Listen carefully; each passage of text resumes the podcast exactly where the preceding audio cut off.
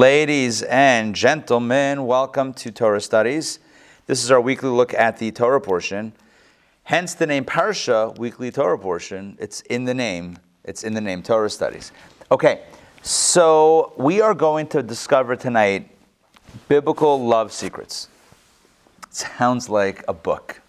Sounds like a self-help book, which is um, which is a little bit awkward you know, about the guy who walked into the self, to walk into the bookshop, and he asked for the section on uh, self-help books, and the person said, "If I tell you where they are, wouldn't that undermine this whole activity?" Are you guys with me? The self-help section. If I tell you where that is, okay. All right, I'm just checking in, just checking in, making sure everyone's on the same page here. Okay, so biblical love secrets revealed. Love secrets of the biblical stars revealed. Something like that. We have to play around with that title and make it sound as bombastic as possible. But we are going to do that tonight because love is a complicated topic. I don't think there's been a topic or a theme that's been written about more, sung about more, cried over more, exalted over more, acted out in plays and small screen and big screen as much as love. How many songs do we know with the word love? Love is all you need.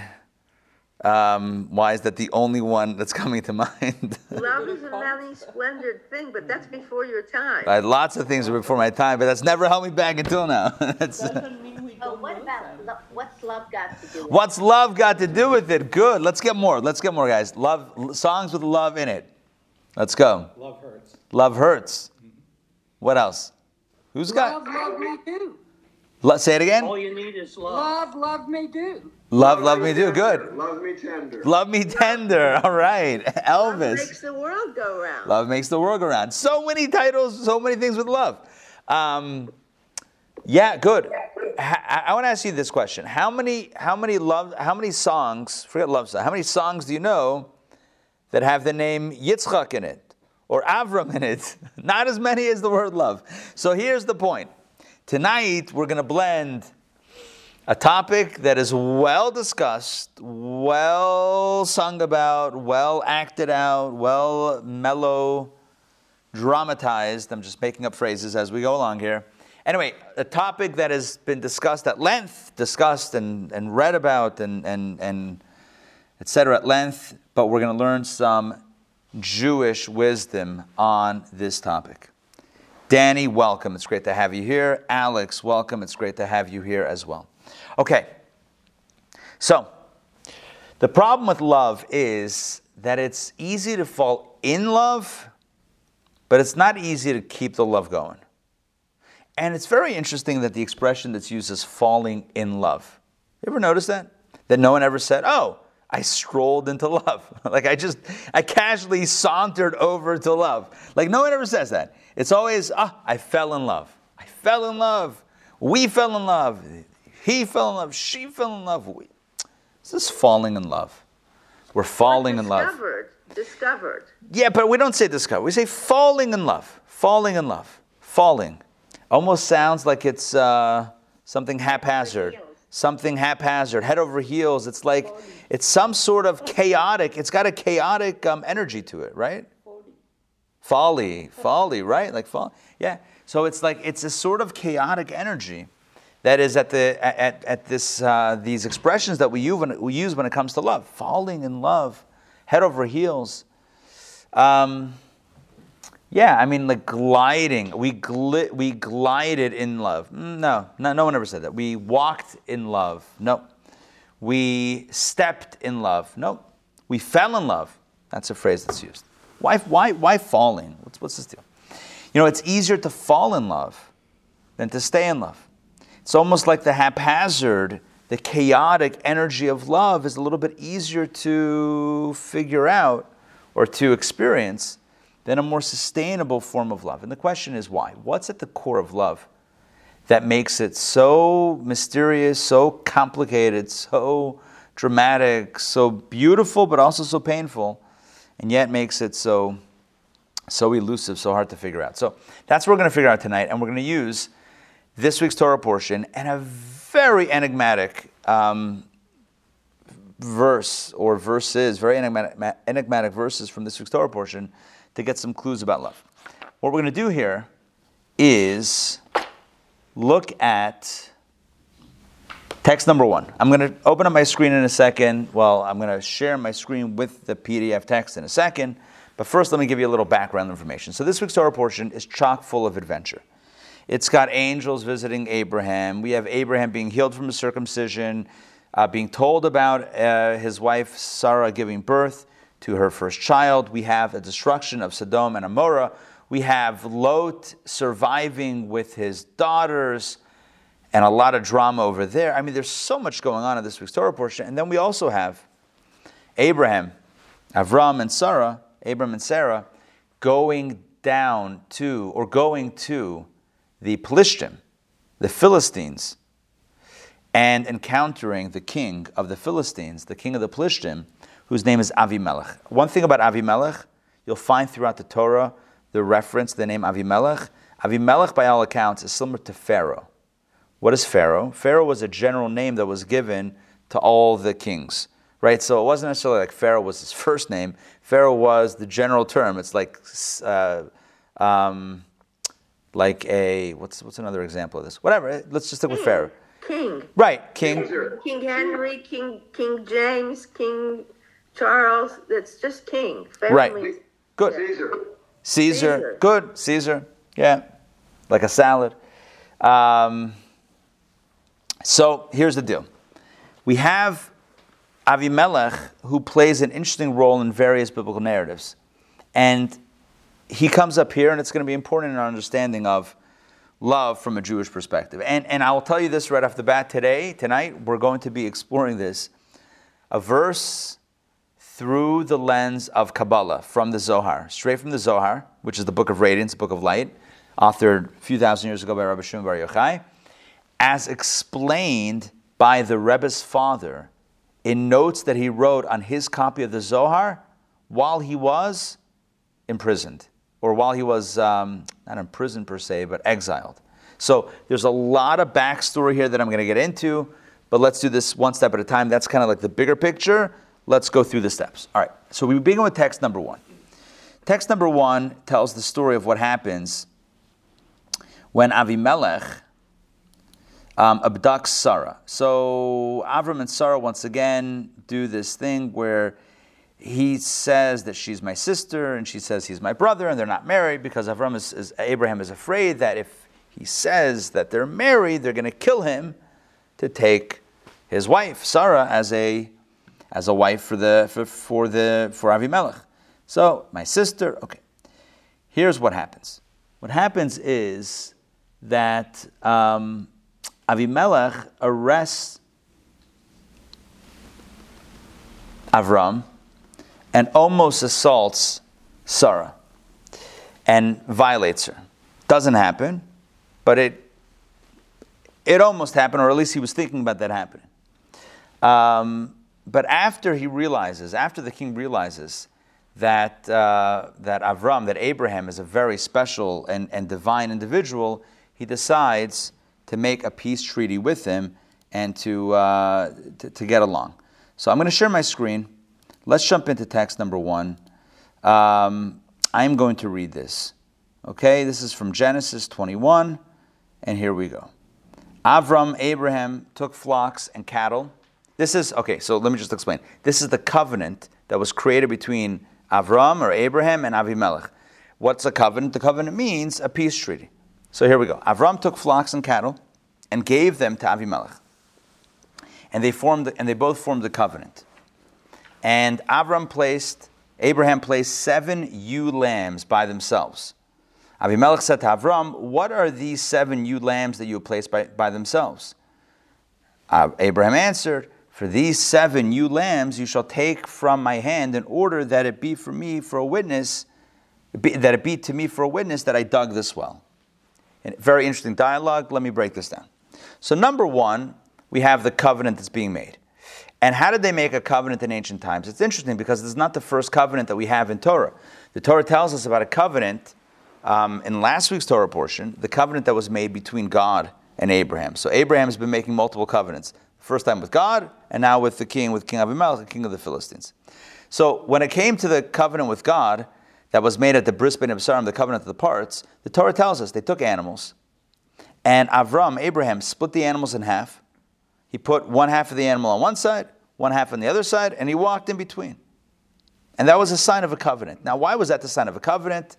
I don't know. We might be able to speculate that maybe, you know, when you cut something, a single unit in half, and you walk in the middle, what that shows is, you know, that there's really two that are one. It's really unified, and the idea is that we're pledging to always be one. Even if we seem split on an issue, we're going to walk down the middle, and we'll all be one. I, eh, there's symbolism in it. That's what they did in ancient times. So they took animals, they, I guess, slaughtered them, sacrificed them, whatever it was, then cut them in half, put two sides, put the two halves on two sides, and walked down the middle together. Well, God didn't walk down the middle. Abraham did, but that was his covenant. Abraham essentially does the same thing with Avimelech, right? He, he took flocks and cattle and they made a covenant. But then, verse 28, I'm still keeping it up over here, right? And, and, and just reference verse 28. It says, And Abraham placed seven ewe lambs by themselves. In other words, these were not part of the covenant, these were another seven lambs in addition to the covenant. So Avimelech says, the king says, What's with these seven additional animals? Like, what's, what's going on here? And Avram answers, Abraham answers, Oh, these seven lambs is a gift to you. I want to give them to you as a witness. In other words, you're agreeing by me giving them to you and you accepting them, you're agreeing that I dug this well. Clear, clearly, Abraham, Avram had dug a well.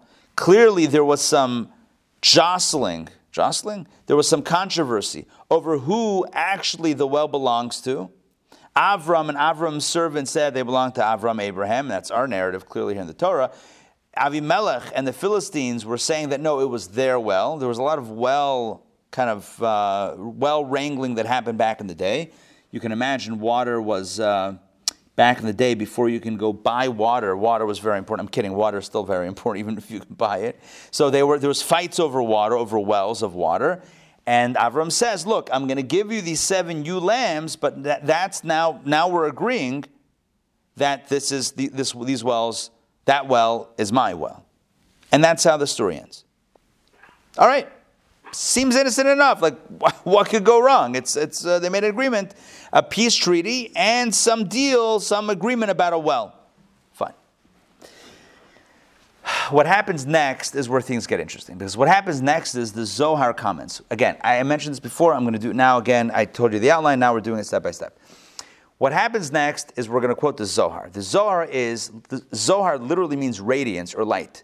It, it means, the book of the Zohar, Sefer HaZohar means the book of light, the book of radiance. It's the primary work of Kabbalah. It is organized according to the Torah portions.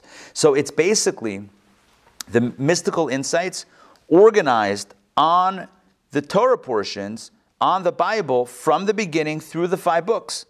So it's got insights on various verses throughout. That's the way, that's the way it's composed. It'll quote a verse and then share an insight or a story, some sort of spiritual teaching. Now, here's what I need to caution you about. So we study a lot of Kabbalah here. That's one of our, of, of our big, uh, big, big themes. But we like to study. When I say we, I mean I like to teach, and we like to study because uh, I guess that's what we're offering here. But we like to study more practical, applied Kabbalah. The Zohar is not necessarily the book that's written for that purpose. The Zohar was written again a few thousand years ago, 1900 years ago, 2000 years ago, at an era when Kabbalah was only studied by a select few.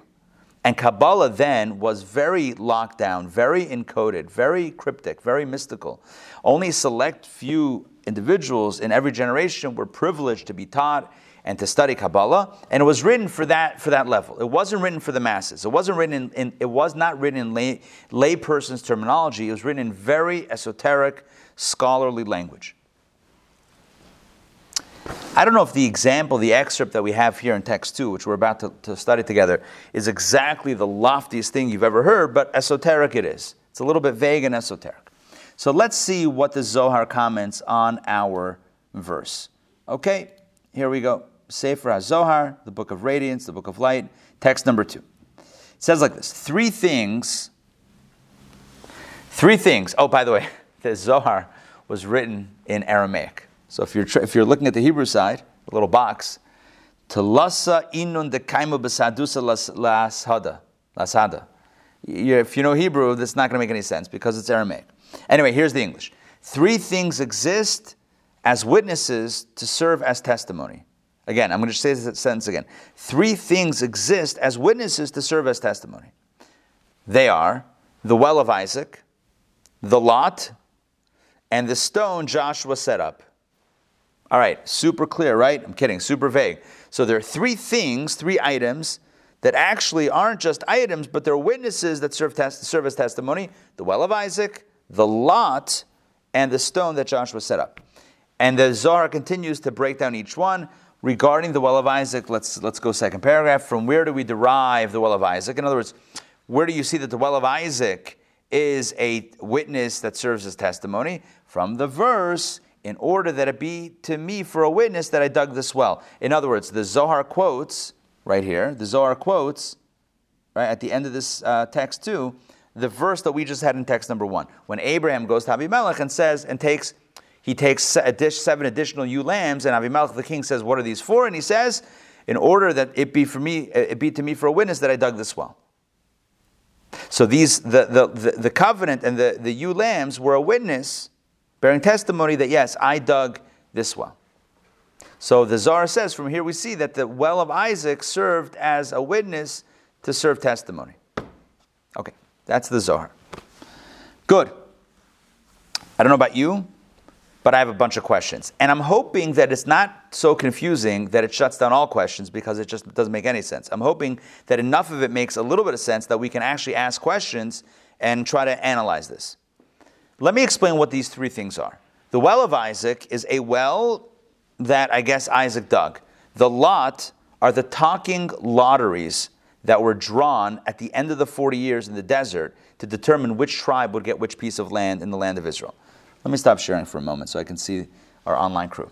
Um, at the end of the 40 years, before the Jewish people enter Israel, God says, it's time, God says to Moshe, even though you're not going to lead them in, it's maybe that was before he hit the rock, whatever. But he says it's time to divide the land, divide which tribes go to which por- portion. So Israel is a you know it's a country. The question is who gets what? Twelve tribes, who gets what?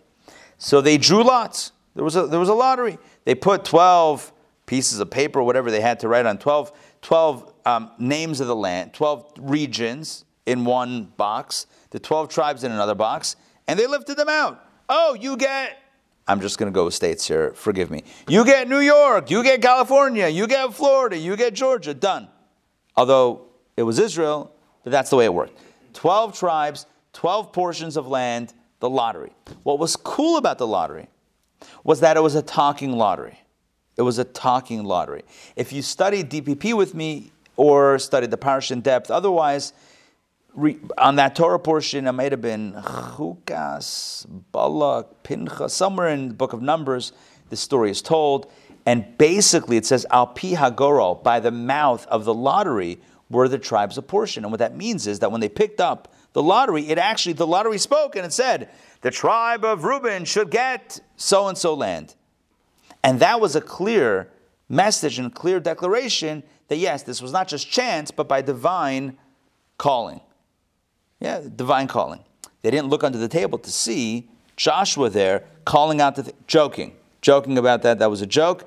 It was a divine voice that came down, talking lottery that said, corroborated, yes, this, this land to this tribe and corroborated what the lottery came out. That way, no tribe could say, hey, we, it's unfair. We got the short end of the stick. We would rather have that. You know, you know, when you divide things, everyone wants the other thing, even though their thing might be better.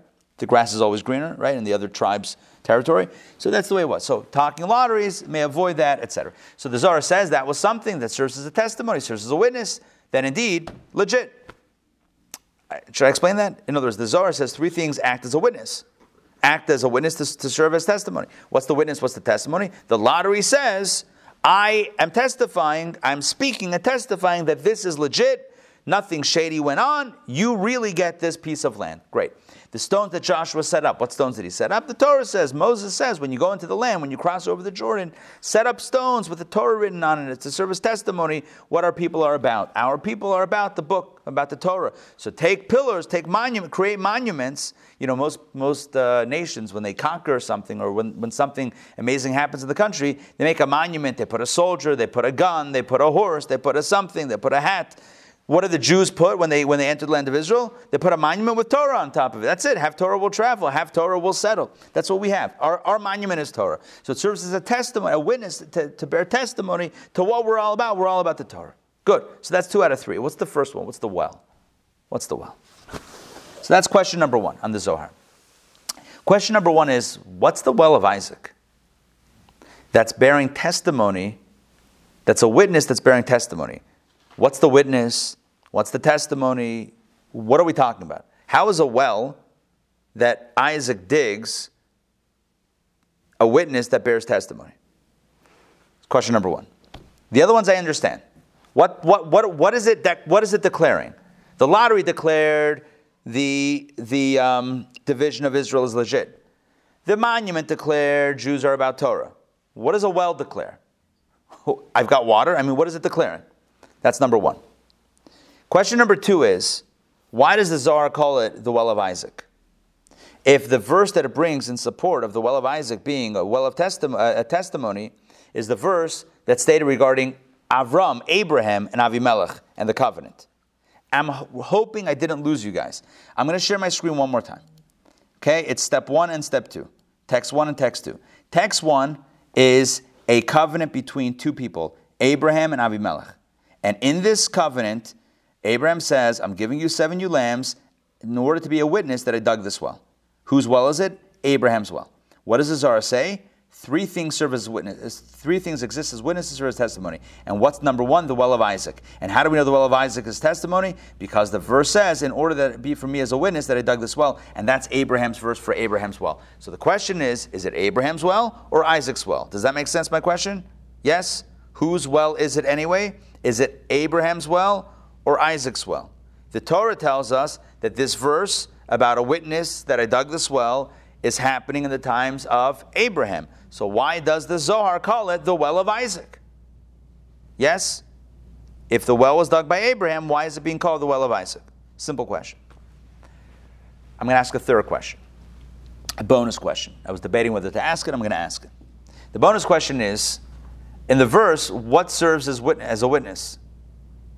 The witness is the animals. I'm giving you animals, and by you taking the animals, you're agreeing and it's acting as a witness that you're conceding that it's actually my well, says Abraham. And what does the Zohar say? That the well itself is a witness. So hold on. Is the well the witness, or you, is it a witness for the well, for the legitimacy of the well? Yeah, do these questions make sense? Three questions? Yes? Yes? Yes, yes, yes? Okay. Question number one is what's the first question? Oh, question number one is what's what are we what's the witness about? What's the testifying about? What are we testifying about? That there's water? Question two, whose well is it?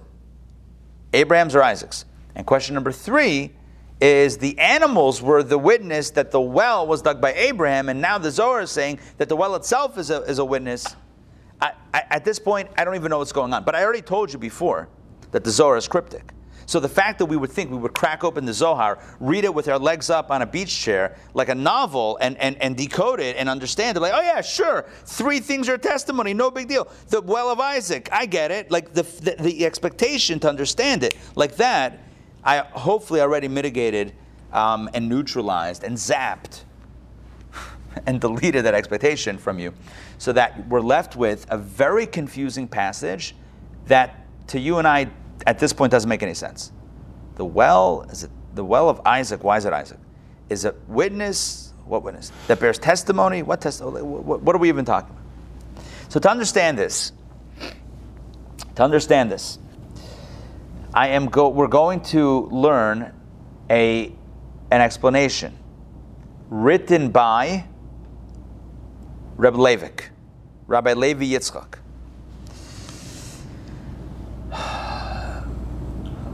The Zohar? How many volumes of Zohar? There are There are three, part one, part two, part three. But then there's also Raya Mehemna, there's also other, other volumes. So in the Hebrew, it's usually like three, four, five volumes. In English, it could be as long as the translators want to, uh, to expand it. You know, English with commentary could be like 20 volumes. Um, so, what we're going to do now is study something phenomenal. A commentary penned by the Rebbe's father. So, let me give you a little background. The Rebbe's father, Rabbi Levi Yitzchak Schneerson, was a Mekubal, was a Kabbalist. He was a Rav, he was a, an expert in Jewish law, an expert in Jewish mysticism. He was the rabbi of a small city, maybe it's not so small, I don't know, I was never there, called Yekaterinoslav in Ukraine. So he's the rabbi of the city in Ukraine, very well respected. But here's the deal completely against the communists, or at least didn't follow the, the line of the communists. The communists said you have to do everything our way, even Judaism has to be done in accordance with us. The Rebbe's father said, nope, it has to be done in accordance with the halacha, with Jewish law, in accordance with God, and honestly, what you say doesn't matter. And ultimately, they arrested him and they exiled him to Kazakhstan. And he got very, he was there for a number of years, got very sick, and ultimately passed away in exile. So it was like malaria, mosquito, malaria infested where he was, like it's just horrible living, horrific living conditions. They basically wanted to get rid of him. They didn't kill him. They just, they just sent him to horrific conditions. And he passed away. Now, I, have told this story before. I, I, feel like I told it even recently. The Rebbe's, this is the Rebbe's father, our Rebbe's father. The Rebbe's mother tracked down. She had no idea they took they took her husband, and he was gone. She, she had no way of finding out, of knowing where he was, where they took him. She tracked him down, found out where he was, and she moved in with him in exile. She said, "If he's in exile, I'm in exile." She voluntarily went into exile to help him. But it was a little while later, he had already taken a turn for the worse. One of the major issues, one of the major challenges was staying, I'm saying, like just staying positive and staying motivated and stay feeling useful and, and productive. The Rebbe's father was a scholar. And the Rebbe's mother recognized how much it, it pained him to not be able to, to study and write his ideas down. So, and again, I feel like I shared this recently. The Rebbe's mother went out into the fields and she collected herbs, grasses of different colors, and she ground them or cooked them, ground, whatever it was. She prepared them, in, she made ink, homemade, natural, organic ink out of the herbs and, and whatever was around them. And the Rebbe had, the Rebbe's father had very few books. One of them was a, a copy of the Zohar, this book that we're studying now tonight. And he took a pen and dipped it into the ink and he wrote a commentary, very shorthand commentary, in the margins of his own Zohar. Maybe after the class, if you want to stay on, I'll try to pull up a copy because I'm sure I can find it. If we Google it, I'm sure we can find the copy, color copy. You see the Zohar text in the middle, and different color commentary on the outside, written by the Rebbe's father with the ink that his wife, the Rebbe's mother, prepared. What we're going to study now, text number three, is one such commentary. So tonight, I hope you're appreciating this. This is an extreme privilege that we're studying a verse from Torah, the Zohar on it, and the Rebbe's father's handwritten with grass made ink, handwritten commentary on that piece of Zohar that's going to explain the Zohar the verse, and ultimately love. That's where we're going because I didn't forget about the opening, right? That's where we're going with this. So hold on, buckle up. That's the background. Here we go. Sharing my screen for text number three the Rebbe's Father's Commentary. Rabbi Levi Yitzchak Schneerson, Levi Yitzchak Tazar, Volume 2, page 460. By the way, this was a collection after the Rebbe's father passed away, and his mother came to America. They got all the books, and then scholars took, the, took all the notes and they compiled it into multiple volumes of commentary on the Zohar by the Rebbe's father. Does that make sense? Okay, let's go. Let's learn this together. The Rebbe's father asks our question Why does the Zohar attribute the well to Isaac when in fact the verse speaks of Abraham? The verse clearly is Abraham and Abimelech making a treaty, and Abraham says, Promise me that you agree that these are my wells. And he says, Yes. done, whatever. It's a witness that these are my wells. And the Zohar says, and what well is this? The well of Isaac. Oh, well of Isaac. Where did Isaac come in? Isaac is flying. So listen. The Rebbe's father writes, Harav Levi Yitzchak writes, after Abraham's passing, the well in question was stuffed by the Philistines. Stuffed by the Philistines mean it was they, they, they, they shoveled dirt and sand to block the well. And Isaac, Yitzchak, later redug this well. Thus, the Zohar attributes it to him, to Isaac. The above, hold on, just make sure it's nice and quiet back here. The above can be seen in the verse. In a later verse, not in our Torah portion, but in a later verse in Torah, it says, And Isaac again dug the wells of water which they had dug in the days of his father Abraham. And Isaac gave them names like the names that his father had given them. So the Torah itself later on says that all of the wells dug by Abraham, the father Abraham, they were all stuffed up by the Philistines. And Isaac redug them and gave them the same original names that Abraham had given them. Good. That's the commentary. So why is it called the well of Isaac? Because he redug them. So yeah, Abraham dug it, made a deal with Abimelech. Clearly, after Abraham passed away, Abimelech reneged on the deal and, and, and sabotaged it. Are you with me on the story if we're filling in the pieces? Right. Abimelech says, Sure, it's your well. Abraham dies, ho ho, sabotaging the old well. Isaac redigs it, and it's called the well of Isaac. And the Rebbe's father concludes with this See Torah Ohr, Discourse on Toda, for more on this. A little reference there on the bottom. But here's what you need to know. Here's what you need to know. The Rebbe's father did not have a library in Kazakhstan. The Rebbe's father had a handful of books, literally a handful of books. It's not like the, the Rebbe's mother came in with like a U-Haul truck. All right, guys, bring in the, oh, hold on, bring in the bookshelves and the boxes. That's not what was going on here. Came with a, a, a suitcase one suitcase with some clothes and some books. That was it. The Rebbe's father didn't have a copy of the Torah or the book in question. Torah Ohr, by the way, the book in question, the book it's referenced, is a book of discourses by the Alter Rebbe, the founder of Chabad, on the Torah portions. So the Rebbe's father is, is, is referencing a, a discourse from the Alter Rebbe on Torah Ohr. So the Rebbe's father didn't have that book handy, but he knew it by heart. And so he references it. Every time he writes a reference, because again, he wrote in shorthand and he didn't have the books, it means that it's necessary to look it up. So I want, I want to focus on this comment of the Rebbe's father. He says, Why is it called the, the well of Isaac? Because Isaac redug it after it was, uh, after it was covered up. Um, if that's the case, what kind of witness and testimony is the well? What kind of covenant did they make? Right? What kind of covenant was this with, with, between Abraham and Abimelech?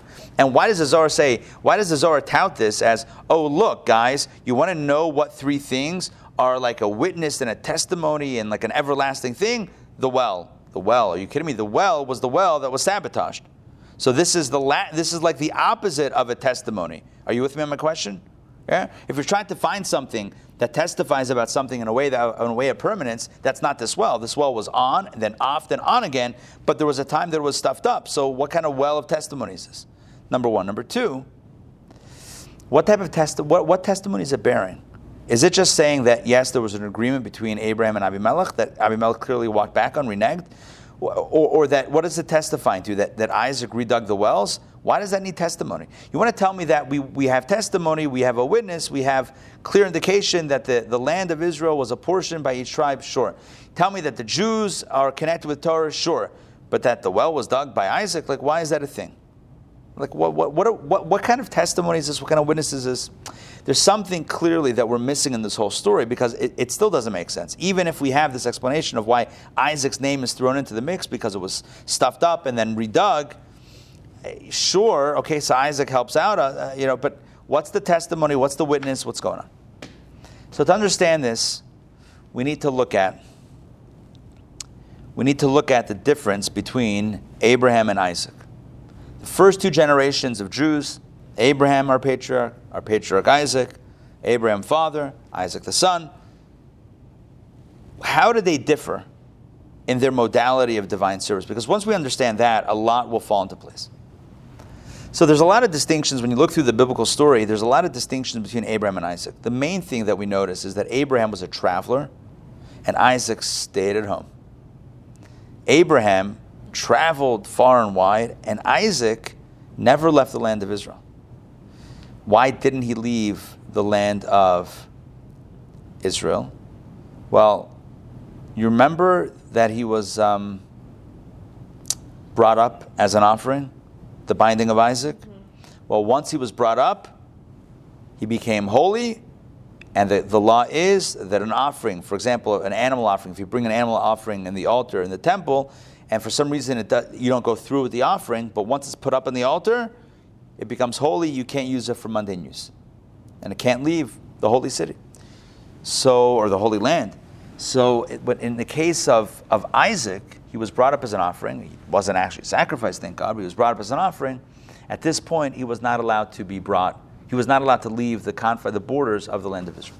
So, Abraham was a traveler, and Isaac was more staying at home. We also know that Abraham was all about love and giving and generosity. And Abraham, we don't see that trait. Sorry, and Isaac, we don't see that trait with Isaac. That's an Abrahamic trait, but not Isaac. I want to share with you what the Alter Rebbe says in Torah Ohr. This is the reference that the Rebbe's father made at that last line of his commentary. See Torah Ohr Toldot. What's what's over there? So uh, let's let's actually look, um, explore it together. This is text number four. Text number four. This is the missing citation or the, the reference that, uh, that we need to decode here. Our sages tell us to behave in a manner that makes the name of heaven beloved. This means to make godliness more manifest in this world. This then is what inspired Abraham's hospitality. He would wine and dine pagans so that afterwards so that afterward he could teach them about God's greatness by instructing them to thank God and no one else for their food. This type of influence is known as drawing down from above to below. Basically, Abraham brought everybody in, he opened up his tent, he traveled around also, but he brought everyone in and he gave, he fed them generously and he said, "Don't forget to thank God." Okay. That's above to below. That's an influence from, from outside in. Isaac, by contrast, was a well digger. Isaac, by the way, is known for his well digging, even though we talked about Abraham's well, but Isaac was really the well digger representing a different type of influence by which the very reality that previously concealed godliness is shown to be itself godly. A parable for this is a hole bored into apparently dry earth, but, but which after digging reveals itself to be filled with water. So what's interesting here, it, oh, sorry, let's continue. Sorry, next page. Now, Abraham also dug wells, but they were stuffed and did not last. It was none other than Isaac who dug them anew. He ensured that his father's flow would no longer be stopped. So this really contains the key to our class and the key to love and the key to so many things about, uh, about life and, and, and human character. So let's try to go slowly and, and, and, and unpack this idea step by step. There are different ways to influence. One way is from outside in, and the other way is from inside out. The outside in approach implies that I don't believe that the other one has this information or has this ability or has this you know whatever has this gift so i'm going to share it with them. So i'm going to teach them. I'm going to educate them. I'm going to inspire them. So that's outside in. That's from without to within so I look at the other person and I say, oh, you don't know this, or you don't have that, or you're not inspired this way or that way, and so I'm going to give that to you. That's what Abraham did. Abraham said, oh, look at all these pagans. They don't believe in God. They don't know about God. Monotheism is like every, no one knows about monotheism. So I'm going to bring, it, bring people in and feed them and then tell them something they don't know. That's one approach.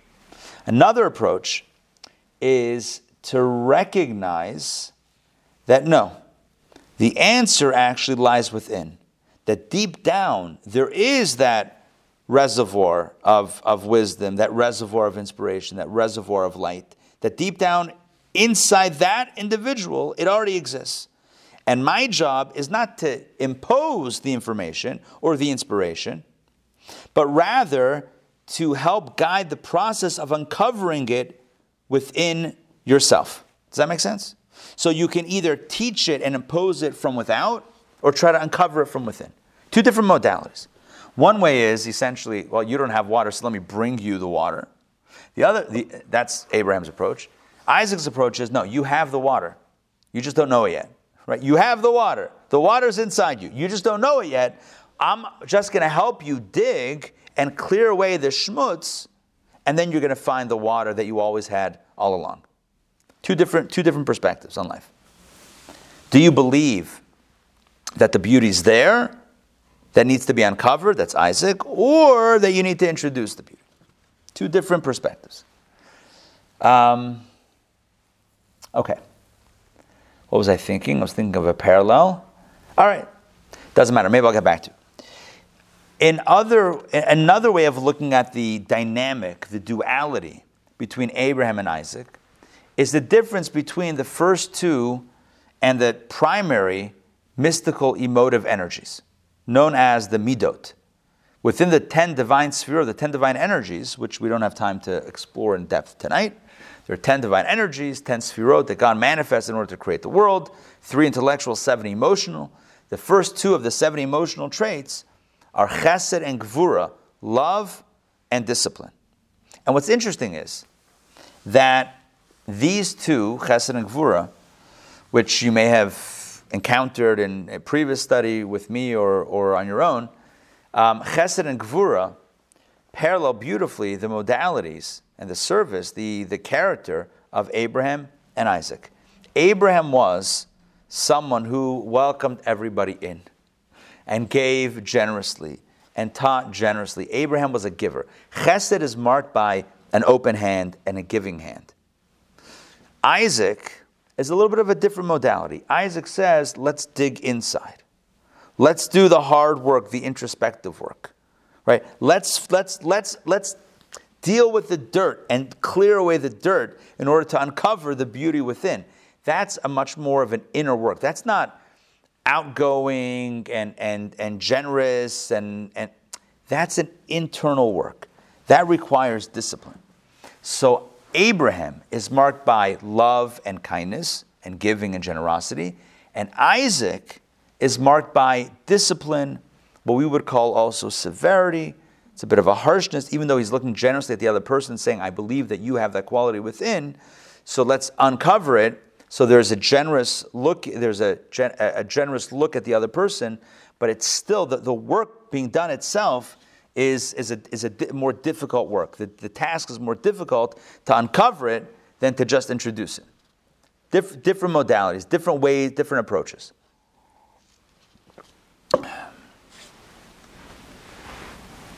It's like your child needs some di- direction or correction, or your child gets uh, in trouble. So, do you fix it by like throwing, you know, money or resources or, or connections at it? Is that how you fix it from, from the outside in? Like, oh, here, let me fix it for you. Or do you encourage them to work on it, to do the work, to do the inner work to change? So it's two different modalities. What's interesting is that while Abraham's, while Avram's approach seems beautiful, it's about love and generosity and giving. As we learn in the sources, ultimately, it's not always sustainable. Because when love is unbridled, when love is all about just giving, giving, giving, it can oftentimes lead to undesired consequences. And what, what I mean by that is that when we're focused on giving, without discipline, or we're focused on the experience of love without respect, things could get out of hand. And this is the meaning of the concept that we've been talking about, where Abraham digs the wells, and then what happens?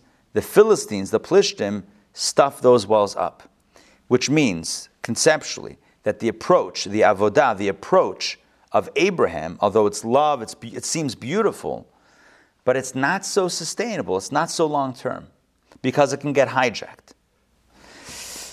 Let's take a look at a beautiful text that explains, helps explain this dynamic.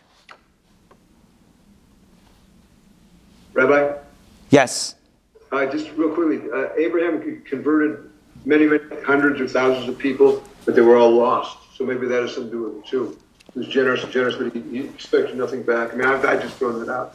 Yeah, yeah, yeah. Excellent. In other words, it's kind of like easy come, easy go. If the work is not done, if the inner work is not done, then people are inspired, but it doesn't. It's not necessarily sustainable. And specifically in the context of love, because that's what we want to focus on right now. Specifically in the context of of love, love can get can get stopped up. So let's take a look at what the uh, the Philistines represent. Okay, so let's take a look at text 8a and 8b. I'm going to share my screen with you, and we're going to take a look together. Okay?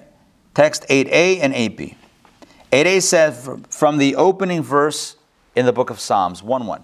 Praiseworthy is the person who does not follow the counsel of the wicked, neither does he stand in the way of sinners, nor sit in the company of scorners. So, yeah, it's, it's good not to uh, follow the counsel of the wicked, stand in the way of sinners, or sit in the company of scorners. So, the Talmud, text 8b, explains. The Talmud says, Rav Shmuel, Rav Shmuel Bar Nachmani said, in the name of Rabbi Yonatan. The verse which says, Praiseworthy is the person who does not follow the counsel of the wicked, that refers to our forefather Abraham. The verse continues, Nor sit in the company of scorners. This means that Abraham did not sit in the company of the Philistines because they were scorners and engaged in jest and buffoonery. I love that. As it is stated with regard to the Philistines in a later period, and it came to pass when their hearts were merry that they said, Call for Samson, that he may make us sport. They were the ones who uh, ultimately brought about Samson's demise much later on in history. The Philistines, by the way, were always a thorn at the side of the Jews from Abraham's time all the way through the, uh, the period of the Jewish settlement in the land of Israel, etc. So here's the point the Philistines are marked by this merriment, jest, frivolity, etc., which brings us back to love. You see, love, if love is unbridled, it can lead to a negative place. Unbridled love, it sounds like, okay, love is good, so unbridled love is even better, right? If, if, if one is good, a thousand is great. If one dollar is good, a million is great. But no, love is good, but love too much is not good. And we have so many examples of this. We have examples in parenting, in teaching, in loving relation, romantic relationships.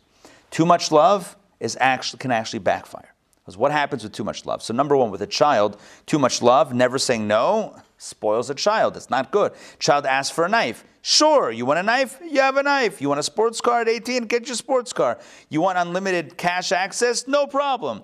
Anyone will tell you, right? I think we would all we would all agree with this that that's not a good idea. Why is that not a good idea? Because too much of a good thing can be problematic. Too much love is not good. It ends up with frivolity and scoffing and jest. Not exactly those words, buffoonery. Not exactly those words. We wouldn't we probably wouldn't apply those words to all of the possible outcomes of giving a teenager unlimited access to, to, to resource, to money. We would use other terms, right? It would lead to other things. But the point is, open-ended generosity ends up backfiring. Without discipline, it ends up backfiring. Why? Because it gets hijacked. You give the teenager, right, $10,000, a stack of $10,000 in cash, you put it into your 18 year old's pocket on their, on, their, on their birthday, their 18th birthday, what are they going to spend it on? Right?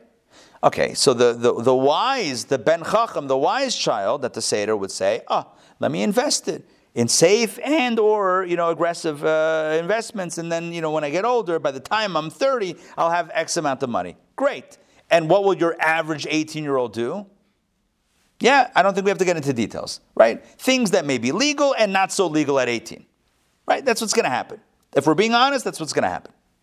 Most kids right present company excluded blah blah blah disclaimers but the bottom line is that's probably what's going to happen why because the forces of, I'm going to speak now uh, hybrid, mystical and practical. The forces of the Philistines, conceptually, right, the concept of the Philistines, will hijack the energy of love and carry it to a nefarious purpose. In English, what that means is the kid is going to use the money for something not good.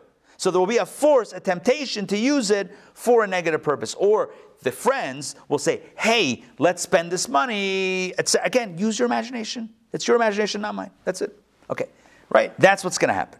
That's what's going to happen. It's going to get hijacked by the Philistines. So, what you intended as an act of love, generosity, so much generosity, $10,000 of generosity on the 18th birthday is going to end up, very likely, God forbid, harming the child. Too much of a good thing. This is love, Abraham's love, hijacked by the Philistines, ending up ingesting buffoonery and some of those other, other um, scoffing and whatever, whatever language the Talmud uses, but just use your own language to figure out what's going to happen. Education, same deal. If too, too, much, too, too much generosity is not a good thing. And in loving relationships, too much generosity is not a good thing either. And what I mean by that is the following. And here I want to modify the example. You know, parents and children, it's an easy example to give. But now let's talk about love. Loving, eh, parents love their children. That's a different type of love that I'm talking about right now. Love, more of a romantic love relationship. A love that is unbridled, right? Un, unrestrained. Kabbalah teaches that type of love is coming from one place. One place. Me. I want to show love. I want to give love. So I'm giving love unbridled. I'm going to give you so much love, you're going to know about it. In other words, who's it about? It's about me. Imagine, I've used this example before. Imagine a waiter comes over to your table and says, Would you like some wine? Sure. Pours the wine and doesn't stop pouring. You're like, uh, It's getting higher, higher, higher. It's at the top, it's overflowing, and now it's on your clothes. And he's still pouring. You wanted wine, here's some wine. Oh, you wanted wine? I'm giving you more wine. More and more and more wine. And what's going to happen? Without restraint, it's not a blessing anymore. Why? Because if you're giving, you should be giving to what they can receive. I hope that makes sense. There's two types of giving, or there's two elements in that giving experience. There's me giving, and then there's me giving to you. And the question is, what's the emphasis? If I want to give, well, then the more I give, the better. In other words, if it's selfish giving, then the more the better. Does that make sense? If it's about me, I love you. I'm going to let you know how much I love you. I'm not going to stop letting you know how much I love you. I don't even care what you need or what you want or what you expect. I need you to know that I love you. So it's all about me. This is called selfish or, yeah, selfish love. Selfish love is a love that says, I love you.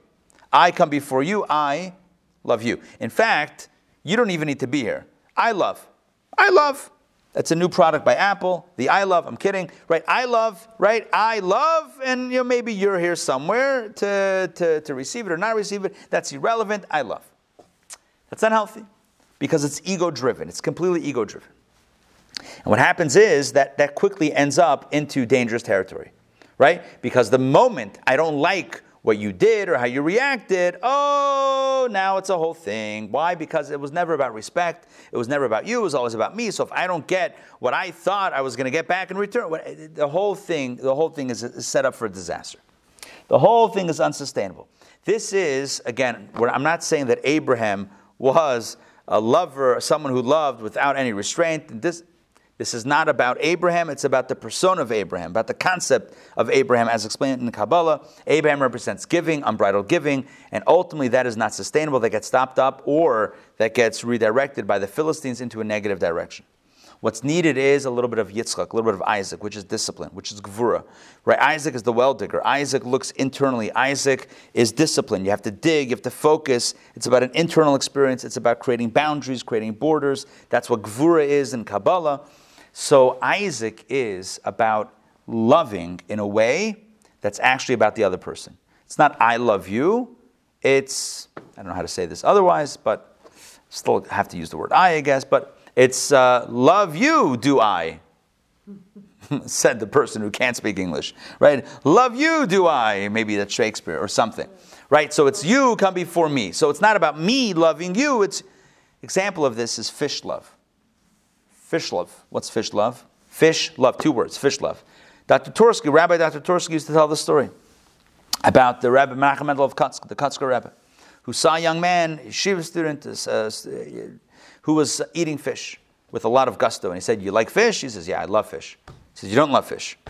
You love yourself. If you loved fish, you wouldn't catch, kill and cook the fish and eat it. If you loved fish, you would take care of fish. Ah, you're eating fish, you don't love fish, you love yourself, and you love how fish tastes to you. You don't love fish, you love yourself. So let's just be clear. When a person says, I love you, the question is, what does it mean?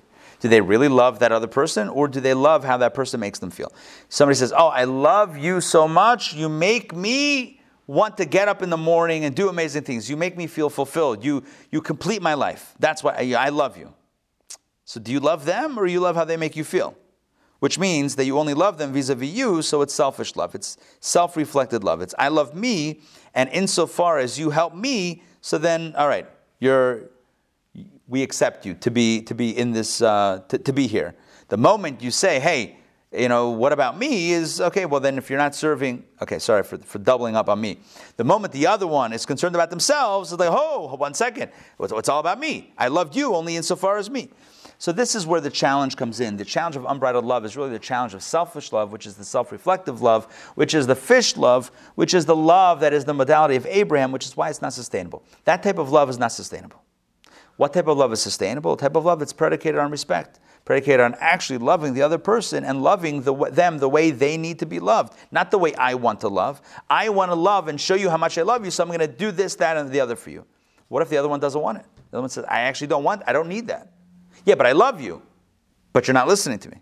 Right? You, you're saying you love me, but you're not listening to me. Right? You say you love me, and I say, but I don't want this. But I love you. But you don't. Because if you really love me, then you're going to do for me what I would like, what I would like, not what you like. So if I get, so if a husband gets a wife for her birthday, a pair of golf clubs, a set of golf clubs, and she's not a golfer, but you're a golfer, right? The husband's a golfer, and the husband says, Ah, I'm a golfer. I love golf, so I'm going to get you a set of uh, golf clubs. It's a nice thought, maybe, but it's not. You got to know what the other one loves. I'm giving you a very simple example, a very um, basic example. So that's the big idea here. The big idea is that Abraham represents love, unbridled love, unbridled giving. Isaac represents discipline, right? Well digging, discipline, focus, carving out space for the other. And this is the message of the wells of Abraham. Why did Abraham dig wells, but they weren't sustainable? Why were Abraham's wells stuffed up? The answer is because that type of love is not sustainable. Whether it's our human relationships, whether it's our divine relationship, it just does it doesn't work. A love that's predicated on that, that love fizzles out. A love that's predicated on respect on an Isaac type of Yitzchak type gvura, that's a love. That, that, that's what brings out the love. Again, that's what brings out the water. That's how you redig the well. So, the Zohar tells us. Now I'm just wrapping up all the pieces and hopefully putting them together. So the Zohar tells us that there are three things that serve as a, as a testimony, as, as a witness testimony. And the first item, the first object, is the well of Isaac. And we asked the question, well of Isaac, it was the well of Abraham. And the Rebbe's father explained, no, it was the well of Isaac because Abraham, true, Abraham dug it, but it was stuffed up. So that's exactly the point. Abraham dug the well, but it was stuffed up, it was blocked. Because that type of unbridled giving is not sustainable. It's only Isaac who undigs, who uncovers the, the way to really love through discipline, through really listening to the other, respecting the other. That's what makes the well sustainable. And that's why, why the Zohar says that this is a witness that, that bears testimony. And what's the witness? What's the testimony? When you're in a relationship, the, the modality is not to follow Abraham's. The, the, the goal is not to follow Abraham's model of unbridled giving, it's to follow a disciplined path of giving. That's what the witness, that's what the testimony is. You can't have chesed, pure chesed, without gvura. You can't have pure, you can't have just giving without discipline. For example, for example, let's, let's talk about Judaism. Another example, unrelated to love. Judaism. You want to make Judaism attractive to people in the 21st century. You want to make Judaism appealing to the, uh, to the Jew in 2021. So you want to do an, an event to bring Jews together. So what do you do? Poker night, gambling, Vegas night. You could uh, think of all sorts of ideas to get people through the door. And that's love, right? We're bringing people in, it's, it's, it's, it's fun, it's generous. Sure. But is it but is it the right thing? Is it is it is it discipline? Is it is it achieving the objective? I can love and give, but is it achieving the objective? Is it furthering the relationship? Is it enhancing the relationship? Or is it harming the relationship? Am I helping my child by giving them $10,000 on their birthday, on their 18th birthday? Or am I harming them? Do I really love? Or am I sabotaging? That's the question. And that's the message the Zohar says. You know what the, you know what the well is about? And that's why the Zohar uses the word from our Torah portion. Abraham makes a covenant with, with, with, uh, with Abimelech. Abraham and the king make a, make a pledge. And what happens? The king breaks the pledge. Because when you approach the well with just the energy of Abraham, you can think and be convinced that it's going to last forever, but it's not going to last forever. You think that this is a sustainable model, it's not a sustainable model. You can't have unbridled chesed without gevura. That's why the Zohar says, you know what's the testimony? You know what the testimony is? Not the, not the animals, the lambs. The ewe lambs were, were a testimony that this was Abraham's well. But then the king broke it. So now, we, now Isaac redug it, and now that's the testimony. The well itself is a testimony that pure love, unbridled love, is not sustainable. This is the explanation according to Kabbalah, the Zohar, and according to the Rebbe's father explanation, according to the Rebbe's father's interpretation, as explained by the Lubavitcher Rebbe. This is how the Rebbe, this, the, the, right, our Rebbe, the son of Reb Levi, Levi Yitzchak, this is how he explains his father's message. Let me see if I can find a, um, a quick text over here. Here we go. This is it. One final text, and then we can close this out. All right, here we go. Text number 12. Um, the Rebbe explains his father's commentary on the Zohar. We can now understand why Abraham's wells were stuffed by the Philistines, whereas when Isaac went ahead and redug them, they were no longer stuffed. When Abraham's approach of love and joy is paired with Isaac's efforts of humility, discipline, and restraint, it is no longer possible for any negative forces to feed off it. Thus, the wells lasted forever. And again, it sounds like lofty terms. Love and joy needs to be paired with humility, discipline, and restraint. And hopefully, tonight I've given a little bit more context to understand this. When love and joy, you love your child, I'm so happy you're 18, here's $10,000, enjoy yourself. That's not a good idea because it has to be paired with humility, discipline, and restraint. You have to hold yourself back. You love, but you know what? You also have to act responsibly in love. You love the other, you want to give, but listen to what they want. Don't make it about you. Don't make this fish love. It's not about you, it's about them, right? When you love a baby, you love a small child, and you want to give them a hug, don't squeeze them as hard as you can. I mean, this is good advice, right? This is good, like physical advice. Don't squeeze a little baby as hard as you can. It's going to harm the child. You have to hold back, right? But wait, but I really love. Yeah, on your terms, right? Don't love on your terms. Because on your terms, it's too much. It's too much. Any love that's pure Abrahamic love, pure, unbridled, unrestrained, undisciplined love, will be stopped up by the Philistines. In other words, it's not sustainable. It's going to be hijacked. It's just not, it's, it's just, it's going to blow up. What has to happen, what has to happen is you got to get some Isaac, which is why the Zohar says it's the will of Isaac that serves as testimony. Testimony for what? For how to live life, how to live life in a healthy way. Love with discipline. A little chesed with a little gvura makes the medicine go down. No, makes, uh, makes the world go round. All right, that's it for tonight. So, what's the moral of the story? Make sure that when you're loving, you're also listening. Make sure that when you're giving, you're paying attention to how you're giving. Make sure when you're sharing, you know who you're sharing and what you're sharing to whom, etc. we have to be careful, be disciplined, be responsible. L'chaim. Cheers. Don't worry, it's just water. All right. Um, questions, comments. Let's turn first to our yes, Susan. Does this undermine what Abraham did? Mm-mm. This is why we have three patriarchs. If one patriarch was the only message we needed, we would only have Abraham. The fact that we have three patriarchs, again, all of this is based. Uh, and one second, one second. Let me just say the the the um, disclaimer that I said before, but I said it very quickly. This is by no means suggesting that Abraham was flawed. What we're saying is the concept of, of Abraham and the message of Abraham if you only have that modality, then we are compromising ourselves. We need a blend of all three. Did Abraham have discipline? Not me to judge. I didn't know him. I'm assuming yes, but the way Kabbalah understands Abraham, he represents love. And love alone is not enough. Love alone can get out of hand. Love alone can be destructive. Can be destructive. You give your kid your kid your kid loves sweet things, so you put sugar in everything. And you know what's going to happen? They're going to end up at the dentist. They're going to end up at the dentist. That's it. But I loved you. I gave you. I gave you the sweet stuff. And you know what? It wasn't good. It wasn't healthy. That's the way it is. Not everything sweet is healthy. Not all giving is healthy. Not all giving is good. Sometimes you have to hold back a little bit. Sometimes you have to withhold. Good. It's like this. It's like this in everything. It's like this in everything. You know, in baseball, I, someone tells me that uh, somebody told me before. Maybe the Braves are playing tonight. I'm kidding. Yeah, not kidding about the Braves. Kidding that someone told me before. So um, we all know this, right? It's clear. L.A., Atlanta, game number. What are we? Five, four, four. All right. Atlanta's winning two. Good. Four. So here's the deal. If you're a pitcher, and, and, and I hope this makes sense. If you're a pitcher Rare is the pitcher that can throw fastball after fastball after fastball. Sometimes you need an off speed pitch. So if you know baseball, you know what I'm talking about, then, then you already understand chesed gvura. That's my example here. If you don't know baseball, pull up a chair.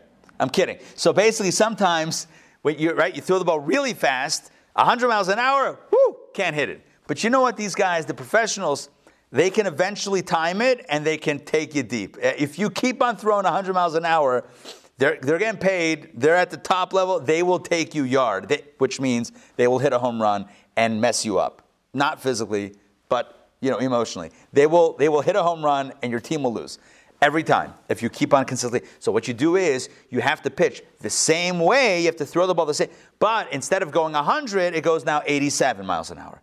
And so the guy swings way ahead of where the pitch is, and bada bing, bada boom, you fooled him. You tricked him because you he thought you were throwing fast and you threw slow. The point is, you can't have just chesed, unbridled fastballs without gvura, a little bit of restraint, a little bit of, uh, of a changeup, a little bit of, a, um, of an off-speed pitch. This is an example that I bet the Kabbalists could not have fathomed was going to come out in 2021 on October 20th, 2021. But this just happened, right? The Kabbalah of the off-speed pitch. Now, the Kabbalah of the Eephus will have to leave for another conversation. If you know what that is, you get extra Torah points. Is that yeah? You guys know what that is? Yes. Who knows what that is? That's the yes. Ed's got it. You guys know that the Eephus? It's a pitch that goes really high and goes straight up and straight down and crosses the plate. Then no one throws that anymore. No one throws. Ah, ah, what are you going to do? Ah, we live in a world of darkness. No ephesus. The ephi, I think it's ephi is the plural. So here's the point. The point is, you can't just give. Giving is good. Too much giving, you can have too much of a good thing. You got to hold back. You got to restrain. And restraint means not that you don't want to give, but that you respect and you're thinking about the other. That's what it means. It means that now, I don't think I don't know if I close this loop. It's no longer selfish giving, it's selfless giving. Restraint means that I respect you, I value you, I honor you, I ask you, right? I consider you in my giving. I don't just give because I, I consider you in my giving. And it doesn't mean you're giving less, it means you're giving more appropriately. It's not about more or less. I, I hope it's not a, a, a, a quantity thing. It's like 100 or 50. It's not 100 or 50. It's about how you're giving, how you're approaching it, how you're loving.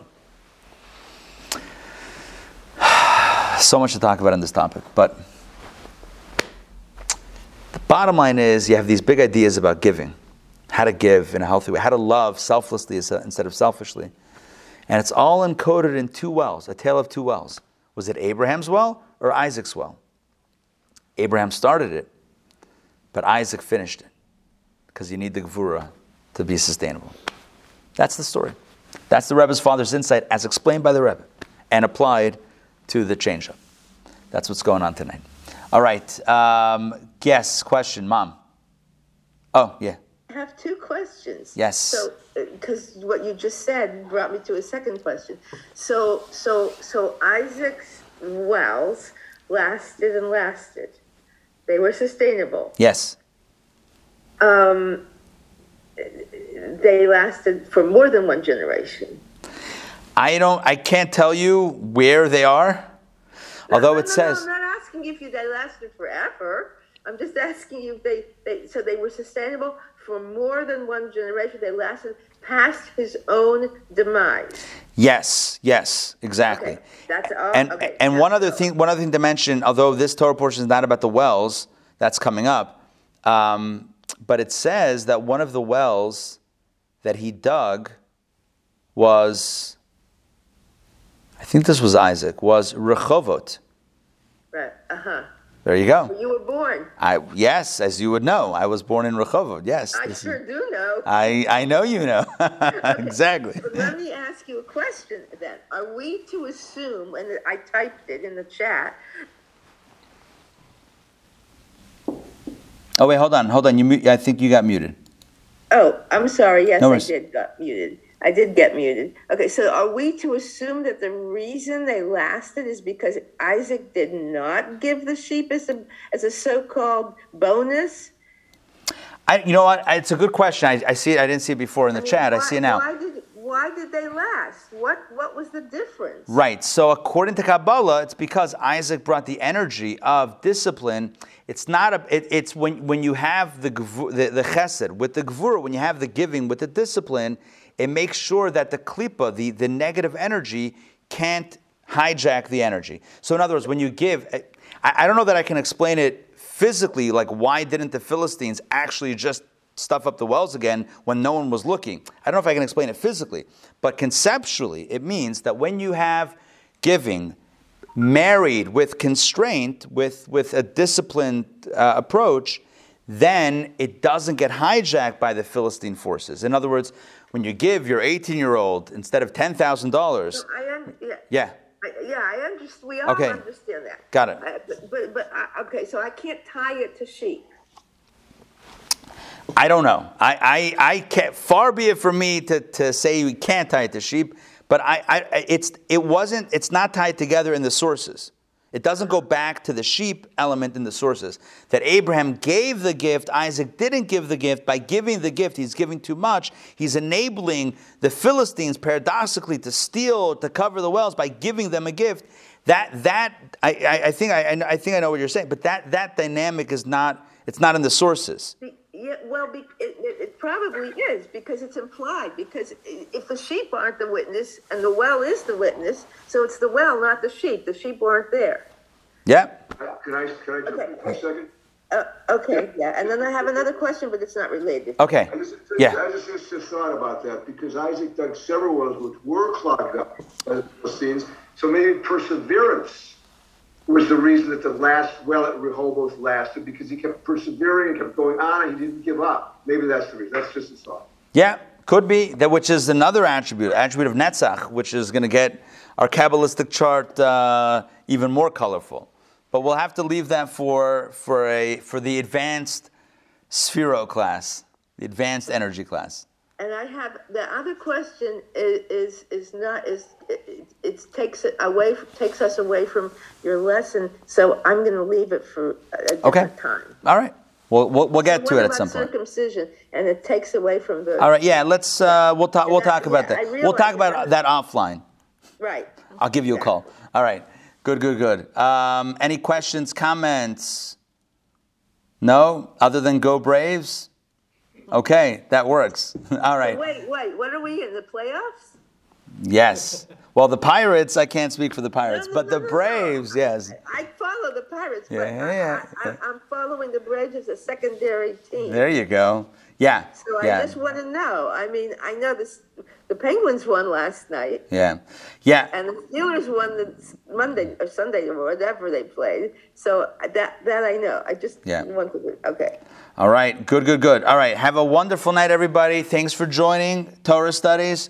We'll see you guys next week. And before then, I'm sure we'll have opportunities to study together. Don't forget, also, very important announcement. Don't forget next week, Tuesday night on Zoom, Thursday in person, we're starting the brand new course, Outsmarting Anti Semitism. Four weeks to understand where anti Semitism comes from, but more importantly, how we can stand with pride, with confidence, and with, with positivity to combat anti Semitism. So join me Tuesday night or Thursday for the launch of the brand new course. I look forward to seeing you then. Shalom, everybody. Lila Tov. Thank you. Pleasure, pleasure. Lila Tov.